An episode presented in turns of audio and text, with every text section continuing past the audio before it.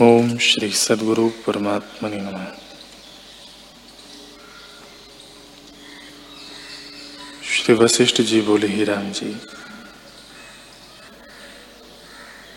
जब तक जीव को यह विचार नहीं उपजता कि मैं कौन हूँ और जगत क्या है, तब तक संसार रूपी अंधकार रहता है।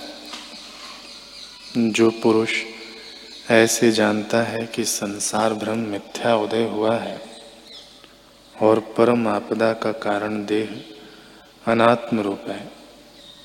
आत्मा से यह जगत भिन्न नहीं और सब आत्मसत्ता करके स्थित है, वही पदार्थ देखता है। सब चैतन्य सत्ता है, मैं अनंत चिदाकाश रूप हूँ और देश, काल, वस्तु के परिच्छेद से रहित हूँ। और आधि व्याधि भय उद्वेग, जरा मरण, जन्म आदि संयुक्त में नहीं। ऐसे जो देखता है, वही पदार्थ देखता है। बाल के अग्र का लक्ष्य भाग करिए और फिर एक भाग के कोटि भाग करिए। ऐसा सूक्ष्म सर्वव्यापी है। ऐसे जो देखता है, वही यथार्थ देखता है।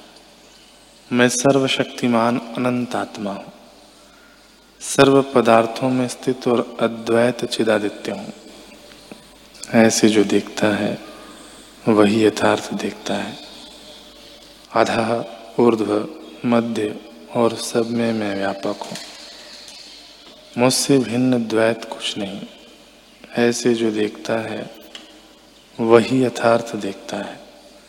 जैसे तागे में माला के दाने पिरोए होते हैं, तैसे ही सब मुझमें पिरोए हैं। ऐसे जो देखता है, वही यथार्थ देखता है।